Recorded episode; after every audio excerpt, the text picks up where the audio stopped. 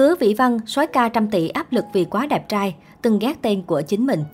Hứa Vĩ Văn sinh ngày 25 tháng 12 năm 1979, là nam người mẫu, ca sĩ và diễn viên người Việt Nam. Anh bắt đầu sự nghiệp từ năm 16 tuổi với vai trò người mẫu. Sau đó từng là thành viên nhóm nhạc GMC ở đầu thập niên 2000. Hiện tại Vĩ Văn hoạt động chủ yếu trong lĩnh vực phim truyền hình và điện ảnh.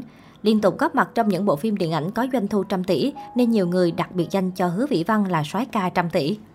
Từng bị ghét vì cái tên Hứa Vĩ Văn. Mặc dù được khán giả biết đến với những vai diễn trên màn ảnh, nhưng ít người biết rằng cơ duyên để Hứa Vĩ Văn đến với nghệ thuật lại là vai trò người mẫu. Sau khi tham gia một cuộc thi thanh lịch của trường, Hứa Vĩ Văn đi làm người mẫu, đi chụp hình, đóng quảng cáo để kiếm tiền trang trải học phí. Đến năm 2002, Hứa Vĩ Văn dự một cuộc thi tuyển diễn viên. Anh tiết lộ thời điểm đó mọi người có cái nhìn không mấy thiện cảm về việc người mẫu đi đóng phim. Nam diễn viên chia sẻ, sự nghiệp của tôi chật vật và khó khăn hơn các đồng nghiệp. Phải tốn hơn 20 năm tôi mới bắt đầu được khán giả yêu mến. Thời gian đầu khi còn là diễn viên trẻ, tôi nhận rất nhiều lời chê bai như diễn dở, đóng phim nhạc, đóng phim thảm họa. Có lúc tôi tuyệt vọng và gục ngã vì 20 năm là khoảng thời gian dài, làm sao không có cảm xúc tiêu cực được, nó vô cùng cay đắng và buồn bã. Nhưng sau này tôi nghĩ mình phải vấp ngã, gặp thất bại và nhận nhiều lời chê từ khán giả mới có cơ hội học hỏi và thay đổi bản thân. Mình phải có cái dở mới học được cái hay, chứ không thể hay ngay được.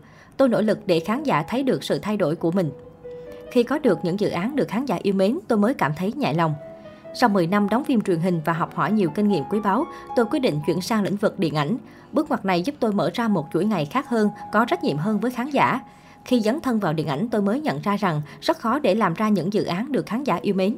Mẹ tôi ở nhà cũng rất muốn nhìn thấy tôi trên TV, nhưng hiện tại tôi đang tập trung vào điện ảnh nên khó có thời gian quay về đóng phim truyền hình như trước. Tôi buộc phải hạn chế xuất hiện trên truyền hình và game show để khán giả thấy được sự hy sinh và đầu tư của tôi trong điện ảnh. Tuy nhiên, nếu sau này phim truyền hình có những dự án đầu tư tốt, kinh phí ổn và kịch bản hay, chắc chắn tôi sẽ tham gia. Nhắc đến ngoại hình, Hứa Vị Văn thừa nhận vẻ ngoài ưa nhìn là một trong những lợi thế của bản thân. Tuy nhiên, để đi được con đường dài nghệ thuật thì bản thân anh cần cố gắng và nỗ lực nhiều. Hứa Vị Văn chia sẻ, ngoại hình sẽ tàn phai theo thời gian, nếu chúng ta không trau dồi các mặt khác thì khó có thể đi được đường dài. Với một diễn viên, ngoại hình chỉ là nhất thời và tùy từng giai đoạn khác nhau. Nói về danh xưng soái ca, Hứa Vị Văn thẳng thắn, tôi rất cảm ơn khán giả đã dành tặng cho mình danh xưng sói ca nhưng thực ra tôi muốn người ta hiểu mình hơn, thích mình hơn về những mặt khác nữa, không chỉ về ngoại hình mà còn điều ở bên trong tâm hồn. Anh chia sẻ thêm lý do vì sao không thích được gọi là sói ca. Vì tôi là diễn viên nên danh xưng đó sẽ làm hạn hẹp đi nghề nghiệp của mình. Tôi cũng không muốn người ta nhìn mình chỉ vì vẻ bề ngoài. Ví dụ khi tôi đóng vai xấu hoặc vai già thì trong đầu khán giả vẫn mặc định mình với hình ảnh đẹp và không thích tôi đóng những vai khác đi. Tôi lại không thích như vậy. Nam diễn viên họ hứa tự nhận bản thân là người ham học hỏi. Chính điều đó đã thôi thúc anh sang Mỹ để trao dồi kiến thức chuyên môn. Việc tiếp thu từ môi trường làm việc nước ngoài giúp nam diễn viên thay đổi cái nhìn về nghề. Cũng vì thay đổi lý tưởng đó, Hứa Vĩ Văn hạn chế tham gia phim truyền hình, game show mà dành thời gian nghiên cứu các dự án diễn xuất và sản xuất phim. Hứa Vĩ Văn có cái tên khá đặc biệt, nhiều người còn tưởng đây chỉ là nghệ danh của anh, nhưng thật ra đây là tên thật của nam diễn viên. Anh chia sẻ, những ngày đầu hoạt động nghệ thuật, người ta cũng đánh giá nói tên này là tên Hàn Quốc hay Hồng Kông, có gì đó giống Trung Quốc. Khi đó có người không có cảm tình với tên của tôi, họ nghĩ tôi lấy tên này cho dễ nổi tiếng. Đến tận bây giờ nhiều người cũng không biết đó là tên thật của tôi chứ không phải nghệ danh. Hứa Vĩ Văn là cái tên bà nội đặt cho tôi với mong muốn đứa cháu có tâm hồn đẹp, gia đình tôi gốc hoa.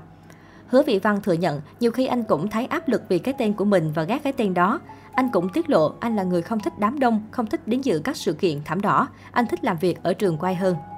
Vẫn độc thân ở tuổi 42. Chia sẻ về gia đình Hứa Vĩ Văn nói, tôi ít khi chia sẻ về gia đình nên mọi người vẫn nghĩ cuộc sống gia đình bình lặng, nhưng thực tế lại nhiều bi thương. Ngày đầu tiên tôi vào nghề, anh trai mất vì tai nạn giao thông. Một thời gian sau, ba tôi mất vì ung thư. Và gần đây, em tôi cũng qua đời vì căn bệnh hiểm nghèo này.